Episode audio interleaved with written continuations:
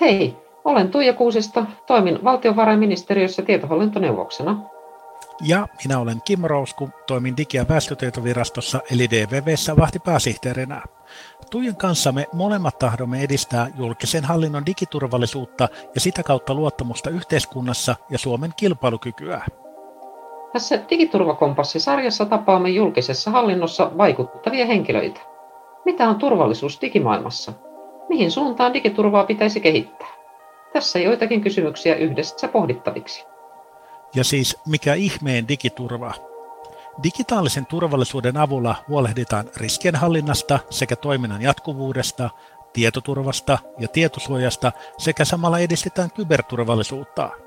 Digiturva huolehtii meidän kaikkien tarvitsemien digipalvelujen toimivuudesta ja isona kokonaisuutena myös koko Suomen kyvystä selvitä erilaisista digimaailman häiriöistä ja hyökkäyksistä. Tänään meidän podcastisarjassa on vieraana hallitusneuvos Tapio Aaltonen sisäministeriöstä. Hyvää iltapäivää Tapio ja sydämellisesti tervetuloa tähän meidän podcastiimme. Hyvää iltapäivää Tuija ja Kimmo. Mukava olla vieraananne.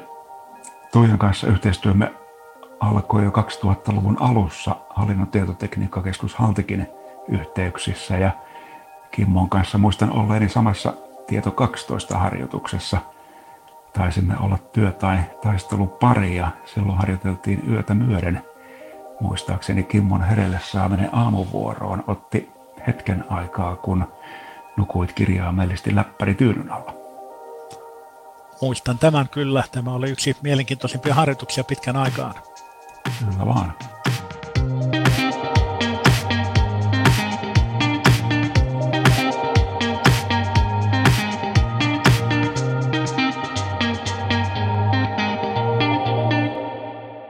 Joo, pitkän aikaa Tapio ollaan tässä jo tunnettu ja, ja oletkin pitkän virkamiesurasi aikana sisäministeriössä toiminut monissa tietohallintoon ja digitaaliseen turvallisuuteen liittyvissä tehtävissä. Mutta mitä sun työpöydällä tällä hetkellä on ja mikä sun työssä on nyt mielenkiintoisinta? Joo, kiitos kysymästä. Ehdottomasti mielenkiintoisinta on saada työskennellä sisäisen turvallisuuden ja maahanmuuton ministeriön tietohallintoyksikön päällikkönä – Ministeriön perustehtävät on lainsäädäntö, kansainväliset asiat ja hallinnon alan virastojen ohjaus. Ja mielenkiintoista sekä tietenkin haastavaa on näiden yhteensovittaminen eteenpäin katsovalla maailman turvallisinta maata Suomea rakentavalla tavalla.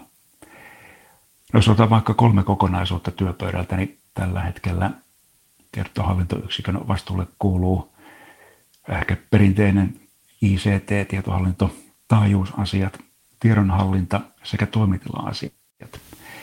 Ja siis näiden kaikkien edistäminen ministeriön konsernistrategian mukaisesti hallinnolla virastojen ohjauksessa sekä yhteistyössä eri toimijoiden kanssa. Ja kun vielä tarkennan, mitä konkreettisesti teen, niin olemme yhdessä valtioneuvoston kanslian hallintoyksikön ja IT-toimittaja Valtorin kanssa käynnistäneet ministeriön henkilöstön päätelaitteiden selvitystyön pääsääntöisesti käyttöömme tulee valtioneuvostossa yleisesti käytetyt ratkaisut tämän vuoden aikana ja pilotit on tarkoitus käynnistää piakkoin kevät-talvella. Toiseksi voisin mainita, että ministeriössä laaditaan useita suunnitteluasiakirjoja ja niin mekin olemme kehittämässä tiedonhallintamallin ja kokonaisarkkitehtuurin pohjalta omaa tiedolla johtamisen tapaamme. Toisaalta päivitämme tai laadimme teknologiaselvityksen sekä sitten vielä laadimme tällaisen valtion toimintastrategian edellyttämän toimeenpanosuunnitelman. Kolmantena kokonaisuutena ottaisin esille, että sisäministeriö koordinoi kansallisesti EUn komission yhteentoimivuusasetusten toimeenpanoa osana laajaa yhteiseurooppalaista kehittämishanketta. Ja kaikissa näissä mainitsemissani esimerkkeissä on ilman muuta turvallisuusasiat toiminnan kehittämisessä mukana nyt viimeisen kolmen vuoden aikana niin voi sanoa, että tässä digitalisaation sekä mahdollisuuksissa on tapahtunut valtavasti parannusta, mutta ennen kaikkea tietysti uhkatilanne on muuttunut merkittävästi. Otetaan ensimmäisenä tästä tilanteen muutoksesta, niin miten, millaisen yhteenvedon tekisit näistä kolmesta viime vuodesta niin mahdollisuuksien kuin uhkatilanteen osalta? Mitkä on ollut niitä erityisiä asioita, jotka haluat tuoda esille? No kyllä kehitys on ollut tosi nopeata molemmin osin niin, niin mahdollisuuksien kuin uhkienkin osalta, mitä kysyit. Ja totta kai digitalisaatio ja toiminnan kehittäminen on edistynyt voimakkaasti ja se näkyy muuttuneena palveluprosesseina ja kehittyneempinä järjestelminä ja aina loppukäyttäjälle myös helppokäyttöisimpinä. Silloin kun mennään toiminnan järjestelmien kehittämiseen, niin on aina otettava huomioon niin tietosuojan kuin turvankin edellyttävät vaatimukset. Ja meillä sisäministeriössä ja hallinnon alalla, niin nämä on aina sisäänrakennettuja edellytyksiä. Toki kulloinkin kyseessä olevan toiminnan kannalta riittävään tasoon suhteutettuna. No sitten vielä tuosta ehkä niin kuin puolustautumisen puolelta, niin äh, mitkä on nyt niitä niin kuin ajankohtaisia asioita, että miten meillä nyt organisaatio pysyy turvassa rikollisilta, kybervakoilu on ollut paljon esillä ja yleensä muilta tämmöisiltä vihamielisiltä toimijoilta? Tietoisuuden lisääminen ja lisääntyminen on yksi asia. Tilannekuvan yhtenäistäminen ja tiedonvaihto viranomaisten ja toimijoiden kesken on, on toinen. Ja samaan aikaan, kun rakennetaan näitä laajempia palveluketjuja, niin keskinäisriippuvuudetkin lisääntyy, joten tämä edellyttää jatkuvaa hyvää yhteistyötä eri toimijoiden kanssa. Siis hallinnon kannalta poikkeukellista yhteistyötä kaikki toimijat mukaan ottaen.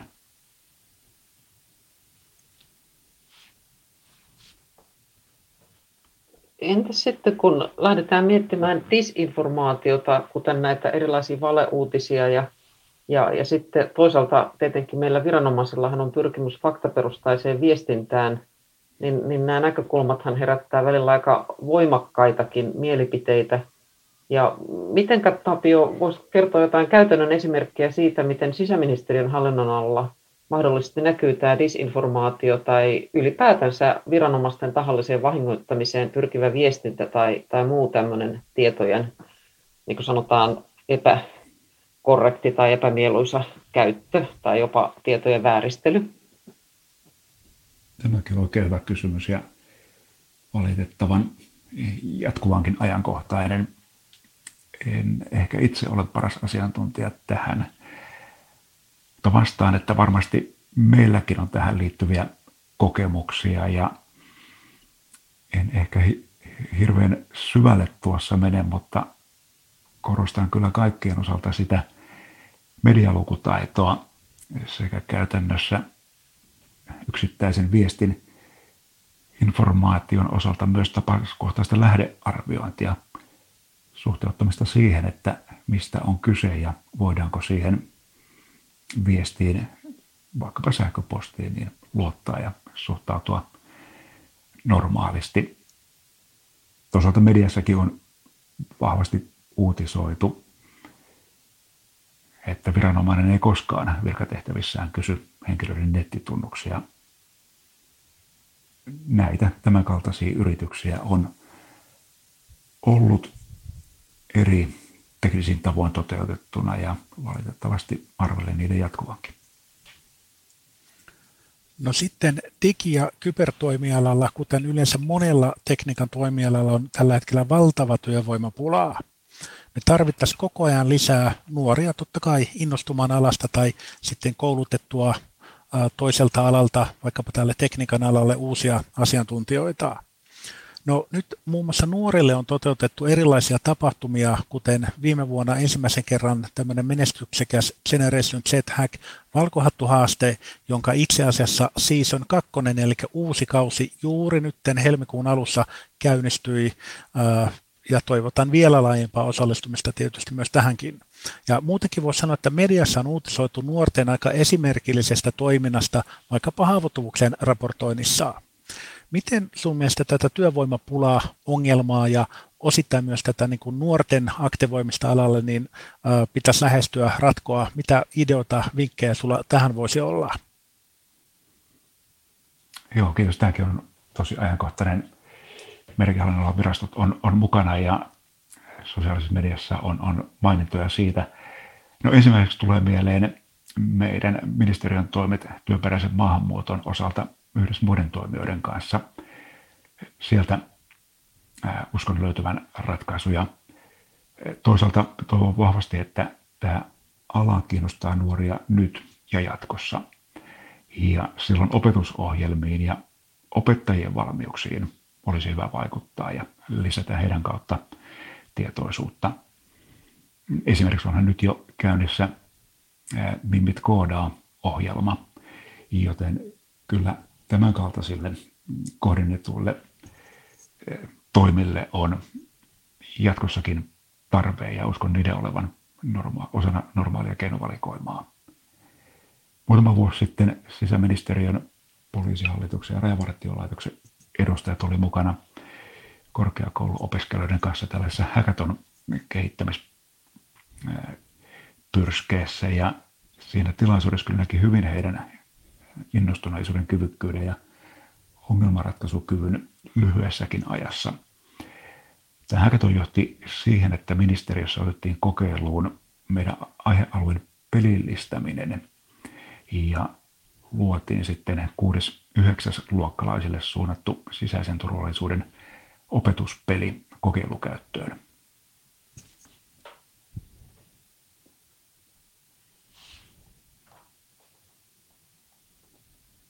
No, sitten kun me mietitään tätä Suomen hyvää menestymistä erilaisissa digitaalisen toimintaympäristöön liittyvissä mittauksissa, niin esille nousee sen mahdollistajana luottamus ja sen ylläpitäminen on tietenkin edellytys digimaailman hyödyntämiselle ja kehittämiselle.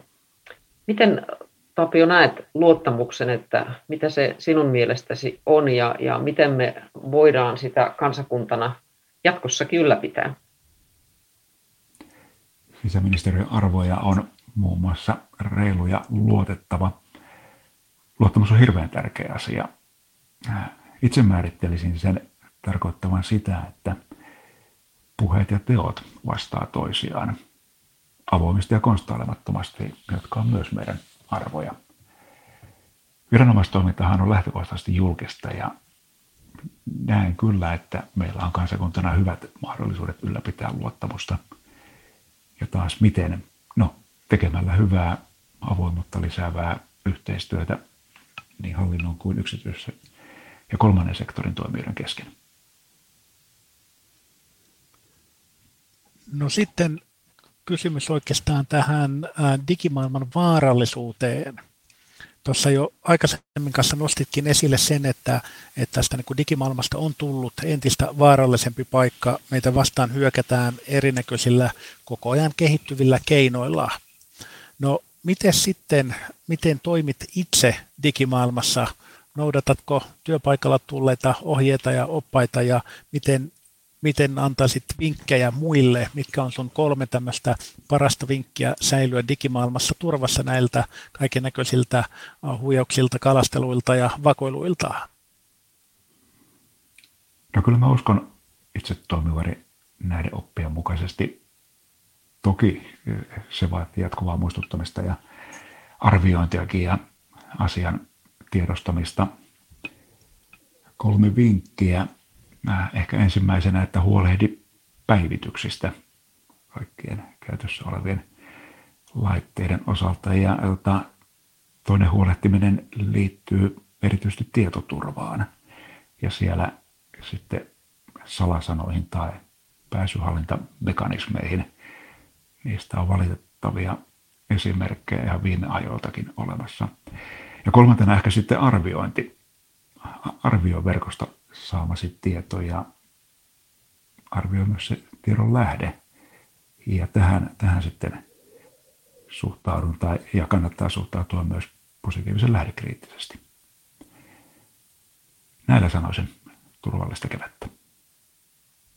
Kiitos. Siinä oli, oli oikein ajankohtaisia hyviä vinkkejä kaikille ja, ja kiitos näkemyksistäsi ja, ja näistä sisäministeriön hallinnonalan digitaalisen turvallisuuden alueen asioiden valottamisesta meille kaikille. Ja toivon, että jatkossakin tehdään yhtä hyvää yhteistyötä kuin tähän asti myös, myös teidän hallinnolan kanssa täältä valtiovarainministeriöstä. Ja oikein mukavaa, yhä valosamman kevään ja, ja odotusta. Ja, ja tässähän tämä koronakin näyttää nyt vihdoinkin väistyvän niin, että, että varmaan päästään tässä vuosien jälkeen joskus näkemään kasvokkainkin. Juuri näin, kiitos teille. Yhdessä olemme vahvoja. Kiitos.